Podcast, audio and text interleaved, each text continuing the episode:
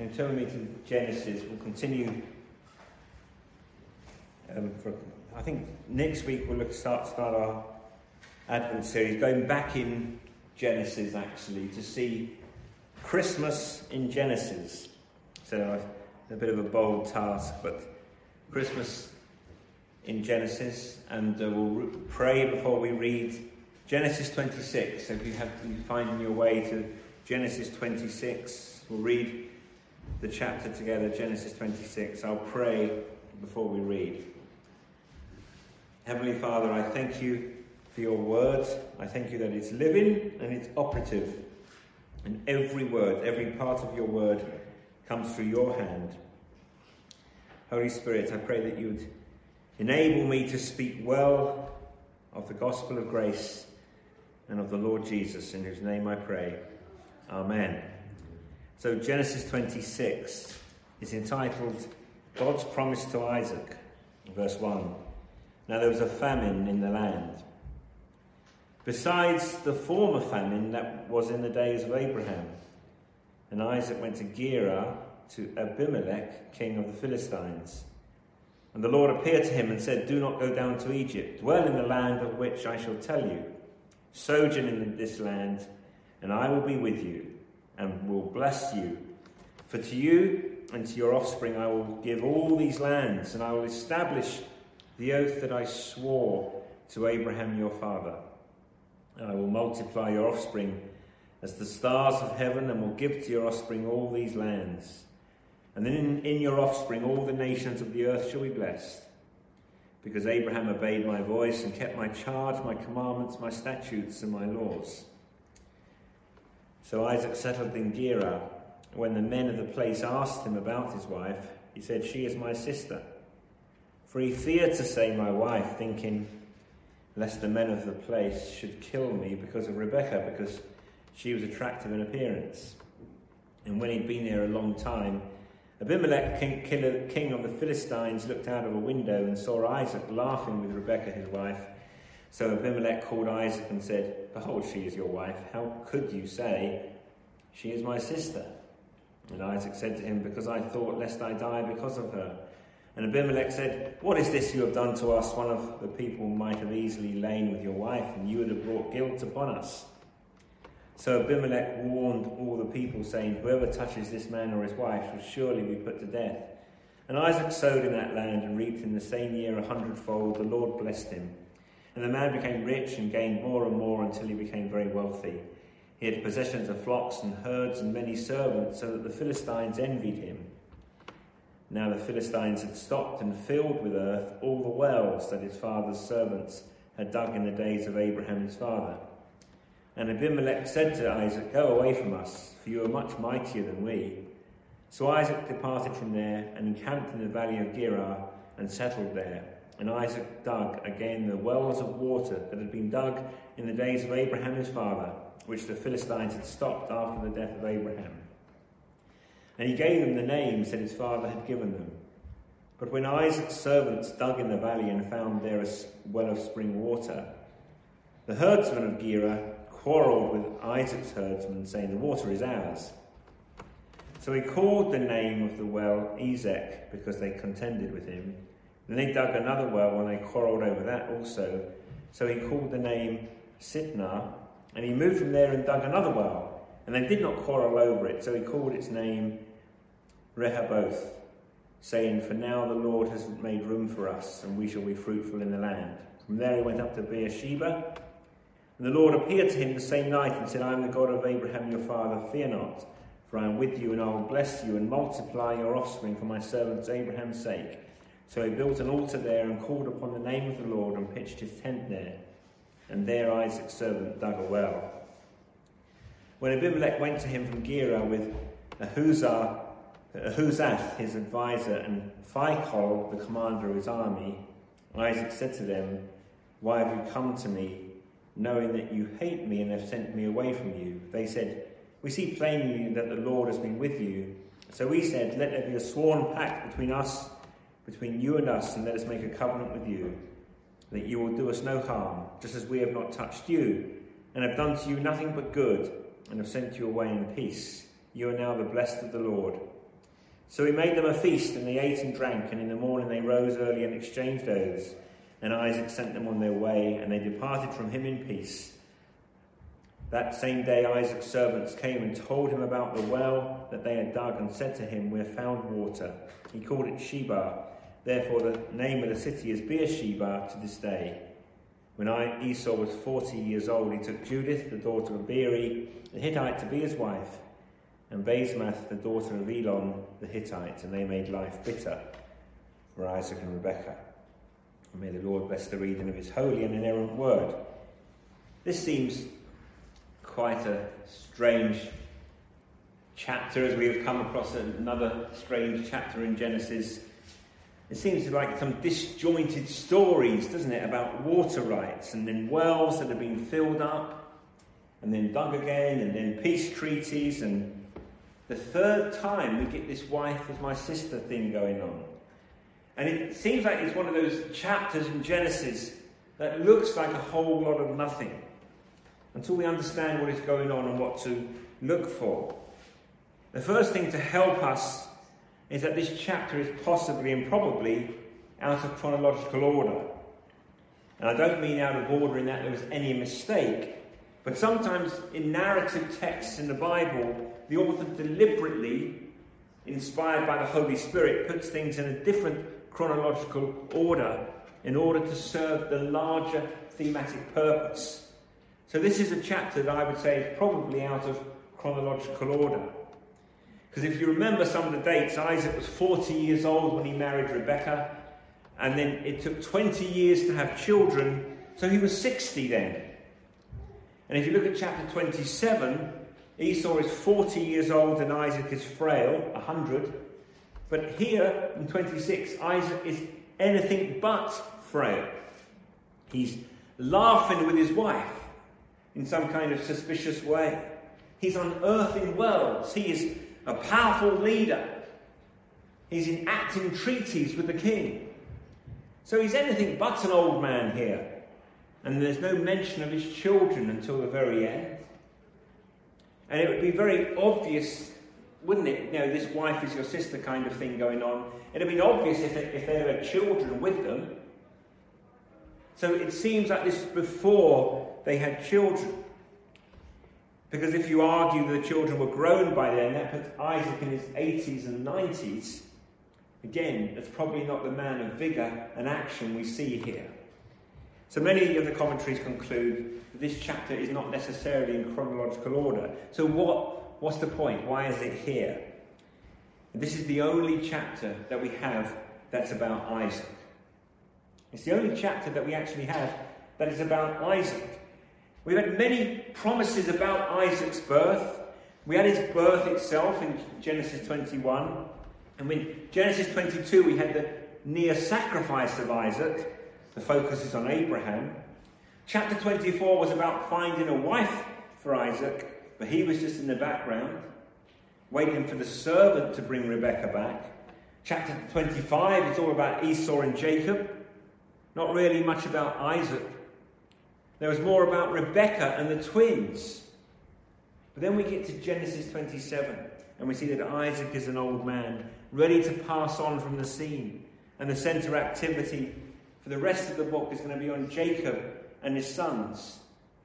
So, Isaac, this is the only chapter in the book that is about Isaac. In between the selling of the birthright and the stealing of the blessing, we have one chapter about Isaac. So, Moses, inspired by the Spirit of God, I think puts together a number of stories, compacts them together. So, chapter 26, if you think about it, is the summary of the life of Isaac. Abraham has died. Isaac will not die for some time. One chapter about Isaac.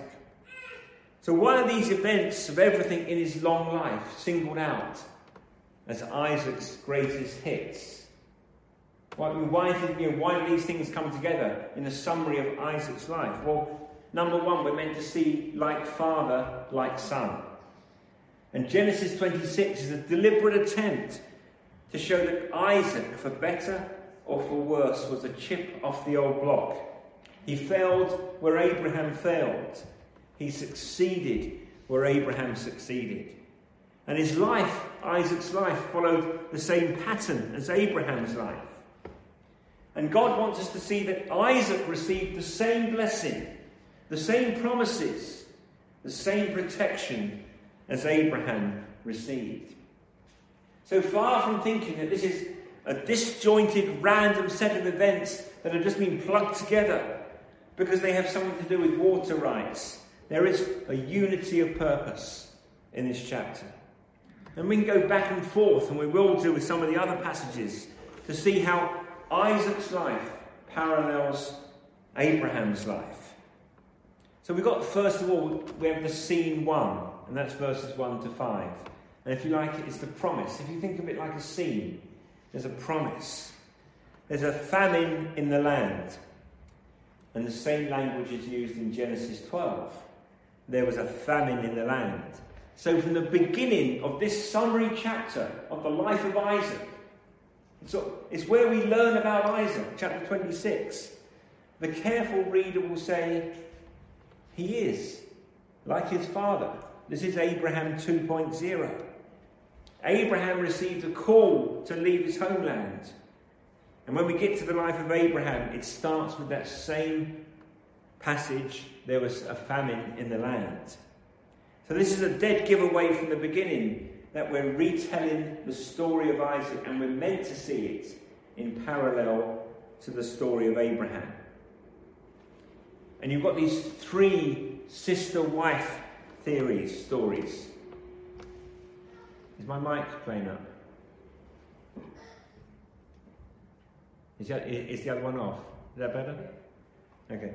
So these three sister wife stories each serve a unique purpose. I think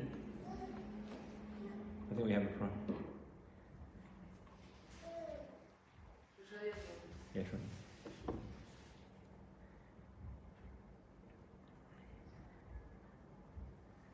Try that. These three sister wife stories each serve a unique purpose. And this one is meant to be in parallel with the two other stories where Abraham tried to pass Sarah off as his sister. But there is a difference. In verse 2, the Lord appeared to Isaac and said, Do not go down to Egypt. Abraham, as soon as there was a famine, said, I have to go to Egypt. I will leave the land that has been promised to me as I have to find food. Now, the Lord says clearly, don't make the same mistake Abraham did. Stay here in the land. And what he receives, what Isaac receives from God, is a promise of the same blessing. Verse 3 Sojourn in the land, and I will be with you and bless you. And then bookended at the end of verse 4 and in your offspring, all the nations of the earth shall be blessed. So those same promises made to Abraham are now coming to Isaac. The nations will be blessed. Your descendants will be as the stars in the sky. And repeats the promises that God gave to Abraham in chapter 12, chapter 15, and chapter 17. And three things God promised Abraham land, offspring, and I will be with you. And in chapter 26, we see the same three promises. Verse 3 I will be with you, to your offspring I will give all these lands. Verse 4 I will multiply your offspring as the stars of heaven. So, the same three things that God promised Abraham, he is promising Isaac. And Abraham's obedience is mentioned in verse 5, chiefly his obedience in being willing to sacrifice his only son. And it's the same language that will be later used in Deuteronomy 11. That Abraham has been depicted as one, even before the law is given, who is faithful to believe the promises of God, to obey his word. So, by implication, Isaac would be the same sort of patriarch as Abraham was. That's scene one. We're deliberately walking in the same tracks that Abraham walked. Same blessings, same famine, same promises. And then scene two, the, the deception in verses 6 to 11. And what we have in the rest of the chapter of 26 is the kind of back and forth. Sometimes tracking with the story in chapter 20, and sometimes with the story in chapter 12. And remember, these are the two times in chapter 12 and chapter 20 where Abraham lied about Sarah and said, She is my sister, because he was afraid that she was too good looking. Which is a very old woman is encouraging. She was good looking, and Abraham was going to be in trouble. But this part in verses 6 to 11 is in comparison with chapter 20. See where Abraham was at the beginning of Genesis 20. 20 verse 1. From there, Abraham journeyed toward the territory of the Negeb and lived between Kadesh and Shur and sojourned in Gerar. And Genesis 26, Isaac settled in Gerar. So we're meant to see that this is the same kind of story that Abraham lived. Abraham called his wife Sarah his sister, and so does Isaac. Abraham could have at least pretended it was half true because she was somehow related to him as a half sister, but Isaac just plainly lies about Rebekah. Now, there's a difference. She doesn't actually get put into the harem of the king, she isn't in danger in the same way. But, uh, and Abimelech finds this out. Look at verse 8. Rather than by some kind of divine revelation that happens in the Abraham stories, here Abimelech's just looking out of his window. And this is there was an Abimelech in chapter 20 and 26, and as we saw, this is a title rather than a name. And the commander of the army, Phicol, is another name as opposed, you know, a title as opposed to a name. So they're probably not the same individuals, but people who hold a similar office. And if you see Abimelech looks out of the window and sees Isaac laughing with Rebekah. And Isaac's name means laughter, and it's a word that has a broad range of meaning. Some commentators think it should be translated flirting. But whatever it is, it is such a position that Abimelech looked out of the window, and whatever Isaac and Rebekah were laughing about or how they were laughing, he could say, There's no way that your brother and sister, I've been lied to. And sure enough, he had been lied to. And Abraham in Genesis 20 is found out and rebuked by Abimelech. And in chapter 26, Isaac is rebuked by the Philistine king Abimelech. So the same story where Abraham lied about Sarah, the king finds out and says, What have you done? So Abraham does the same thing as rebuked by another Abimelech. So that's scene two. Scene three, prosperity and conflict, 12 through 22. When Abraham went down to Egypt, he lied, and despite that, he was blessed. He became very rich. In chapter 20, he received many sheep and oxen and servants, and Abimelech gave him. He prospers. What happened to Isaac? Verse 12 Isaac sowed and reaped a hundredfold. The Lord blessed him. And this is quite unique because the other patriarchs are keepers of animals, but he is clearly an arable farmer. He worked the ground. Showed probably that these are desperate times, but he sowed and reaped a hundredfold. A remarkable harvest. Where did we start off? There is a famine in the land. The Lord blessed Isaac. And it's the same story. I, you know, Abraham lied, he got blessed because God is in charge. Isaac lies and gets blessed in the midst of a famine. And this is where the stories between the wife sister stories go back and forth between chapter 20 with Abimelech, chapter 12 with Pharaoh. The first one, when he lies to Pharaoh, he ends up becoming very wealthy. He became wealthy. What happens because of the wealth he receives? Genesis 13. Abraham was rich and he sojourned, and Lot, who went with Abraham, also had flocks and herds and tents, so that the land couldn't support both of them dwelling together, and there was strife between the herdsmen of Abraham and the herdsmen of Lot. Abraham lies, he gets blessed, and then there's something of a curse to the blessing, and it led to conflict. What happened in 26? The herdsmen of Gerar quarrelled with the herdsmen of Isaac. The same wording. as chapter 13. So Isaac has great prosperity, great wealth, but because of it, there is quarreling, there is conflict. You go back to chapter 20, the Abraham Abimelech story. Isaac is born.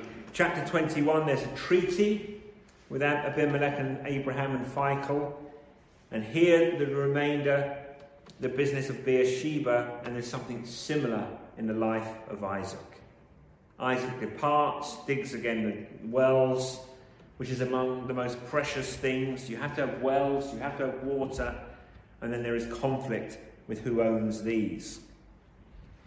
Now, part of the conflict is Isaac is naming the wells. He's asserting ownership. He's asserting that he and his family are the owners of the well. So we have these three scenes. Now we have the fourth scene in worship, which is worship. What did Abraham do after he became rich? Genesis 13, he built an altar and he called upon the name of the Lord. So after the ruse in Egypt, which led to great wealth, what does he do in response? He worships. What does Isaac do in chapter 26? He built an altar and called upon the name of the Lord. And again, we have the promise of blessing, which we've seen in verse 2 in chapter 12, and again here in verse 24. The Lord appeared to him in the same night and say, I am the God of Abraham your father. Fear not, for I am with you and will bless you. And then scene 5, the peace treaty 26 to 33.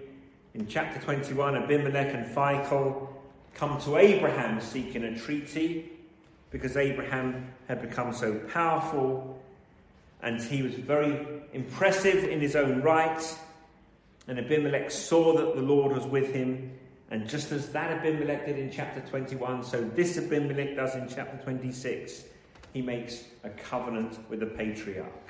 And in verses 30 to 31, there is this covenant ceremony with a meal and an oath.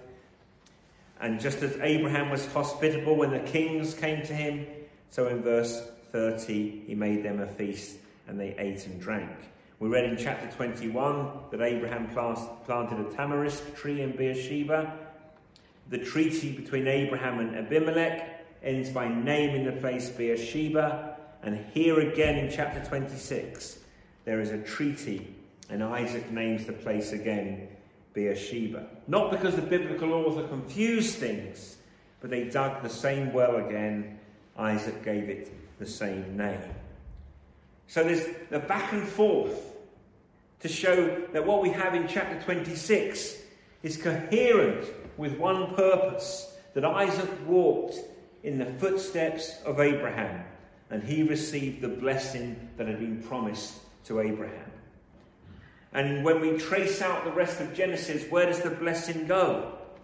What we have in 26 is he walked in, his foot, in Abraham's footsteps and received the same blessing that God promised to Abraham.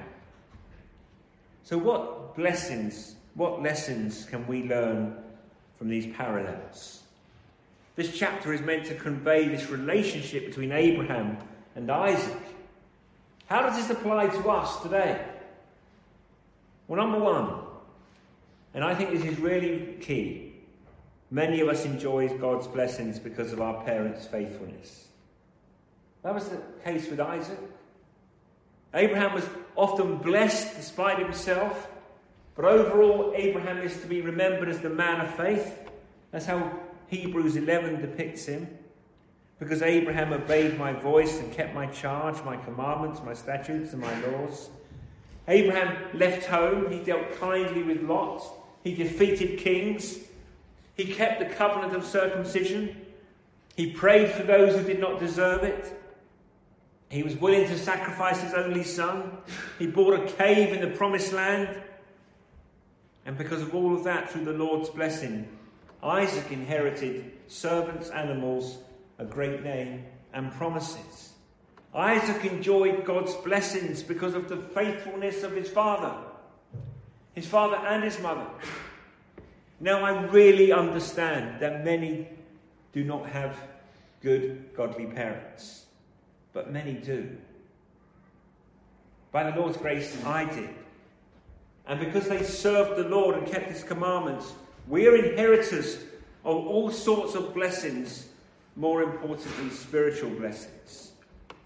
But we realize that sadly, it is not all that normal. But we should be so thankful. I'm thankful for godly parents who showed me the things of the Lord. And if you have godly parents who tell you about Jesus, that is the greatest, that is one of the greatest privileges there is. Our world talks a lot about privilege. People have all sorts of different privileges. We don't have the same gifts, the same connections, the same advantages. But of all the privileges you can have, you know, are you privileged if your parents have a lot of money? Are you privileged if you have significant privilege in an earthly sense? Without a doubt, the most significant privilege of all is to be raised by a father and mother who love each other, teach you the Bible, and take you to church. That is a tremendous privilege. That uh, you have parents who love each other, they teach you about Jesus, and they take you to be with God's people. Now, praise God, we know He works through all sorts of different ways.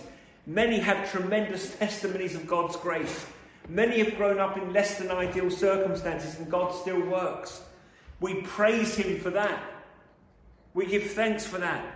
But as Christians, the greatest legacy we can give our children is that they would grow up in a world knowing that daddy and mummy love each other and they love me, they told me about Jesus, they read the Bible, and they take me to church. So many of us had that privilege, and there's no greater earthly privilege to pass on. And I think that we draw that from this chapter. Isaac enjoyed God's blessing because of his parents' faithfulness. Secondly, we don't need to make the same mistakes our parents made. Now, Isaac made some of the mistakes Abraham made, but not all of them. He didn't go down to Egypt. Now, it did kind of help that God said with a megaphone, Isaac, don't go down to Egypt. It kind of helped. But Isaac didn't. He didn't go down to Egypt. He didn't have more than one wife, which is what a lot of the patriarchs did. And unlike Abraham, he didn't try to manipulate to have a child by some other means, which is the path that Abraham took. Isaac and Rebecca didn't do that. And I think that's a lesson. It's important that the next spiritual generation, the next generation makes spiritual progress. You don't have to say, make the same mistakes that I made. I hope that whatever I can pass on to my children, they could learn to love Jesus more than I did. The, the most important legacy you can pass on is a legacy of holiness. I didn't have perfect parents. But I hope children would learn not only from the things that we have done right, but from the things that we've done wrong. And they would learn to follow Jesus even better than we did. You don't have to make the same mistakes your parents made. Number three, the life of faith is the life of blessing. This is not, first of all, about lessons for parents and children, though we see these things. This is about, this is a lesson of faith that the life of faith is the life of blessing. I'm thinking a lot today about Kevin, Kevin Roy, a dear friend. He's been promoted to glory. But he was a faithful man. He loved the Lord. The life of faith is the life of blessing, and he's enjoying his eternal blessing. If you go back to the very end of chapter 26, I didn't say anything about these last two verses and you may wonder why they're there. Esau was 40, he took two wives, and they made life bitter for his parents, Isaac and Rebekah. It kind of is an afterthought, seems maybe, but they form an important transition. Much is at stake in this promised blessing. And 26 shows us that the blessing of Abraham was operative in Isaac's life. So the question remains I just asked it and didn't answer it earlier. Who gets the blessing next? Who inherits it from Isaac? And these verses remind us again it's not I, Esau. He deliberately embraced polygamy. He deliberately married outside the, the promised line. Isaac was blessed and a source of blessings to others, and Esau is a source of bitterness. Isaac was a source of blessing, Esau was a source of bitterness. And this is a transition section contrasting the life of faith and the life of unbelief. Or you might say the Lord's way or the world's way. And then we get to see why the blessing in God's sovereignty goes to Jacob and not Esau. But what we're meant to see in 26 is that the lesson for us who seek to walk faithfully. What God did for your parents as they walked in faith, He will do for the children as they walk in faith. Galatians 3, verse 9 for that, So then, those who are of faith are blessed along with Abraham, the man of faith. If you've had that spiritual privilege, that legacy in your home, you're meant not to just pass on the good fruit, but the faith, the obedience of the legacy. And that's why parents don't be afraid to let your children see hard times in your life, to see you say sorry, repent of things that you've done wrong, because they will learn a lot from that. And they will see that God is faithful not only in the good times, but in the bad times. Now, does, does this mean that we will all receive material wealth like Abraham and Isaac? No. But the life of faith, we receive spiritual riches, which is much better. Does it mean that we surely have children? No. But you too can be a blessing to the nations. Does it mean that you'll get your own parcel of land on earth? No. But you'll inherit the heavens, which is far better.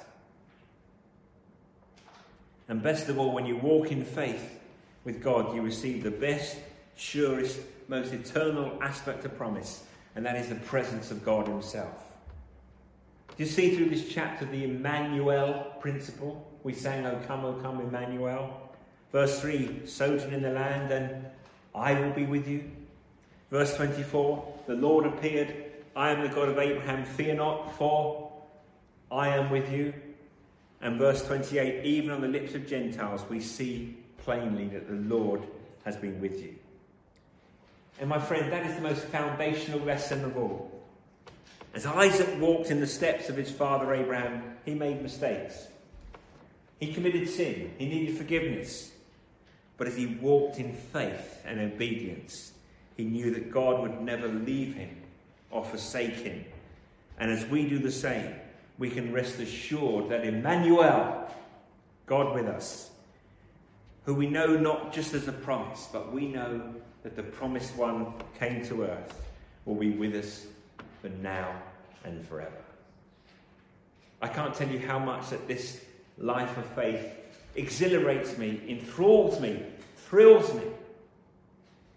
The life of faith. And it's poignant today as we hear of those who have been gone home to glory. That is the blessing. Do you have a blessing, a hope that goes beyond this life? As we read more news, more press conferences, more gloom, more people running after gloom. There is hope. There is hope beyond this craziness. There is hope beyond this world. And that is the life of faith. Because Jesus died, raised, ascended, he sent the Spirit, and he's coming again, friends. He's coming again. And there's the glorious hope because he rose from the dead, we too will rise from the dead. May the Lord bless the word for his glory. Emmanuel, God with us. Amen.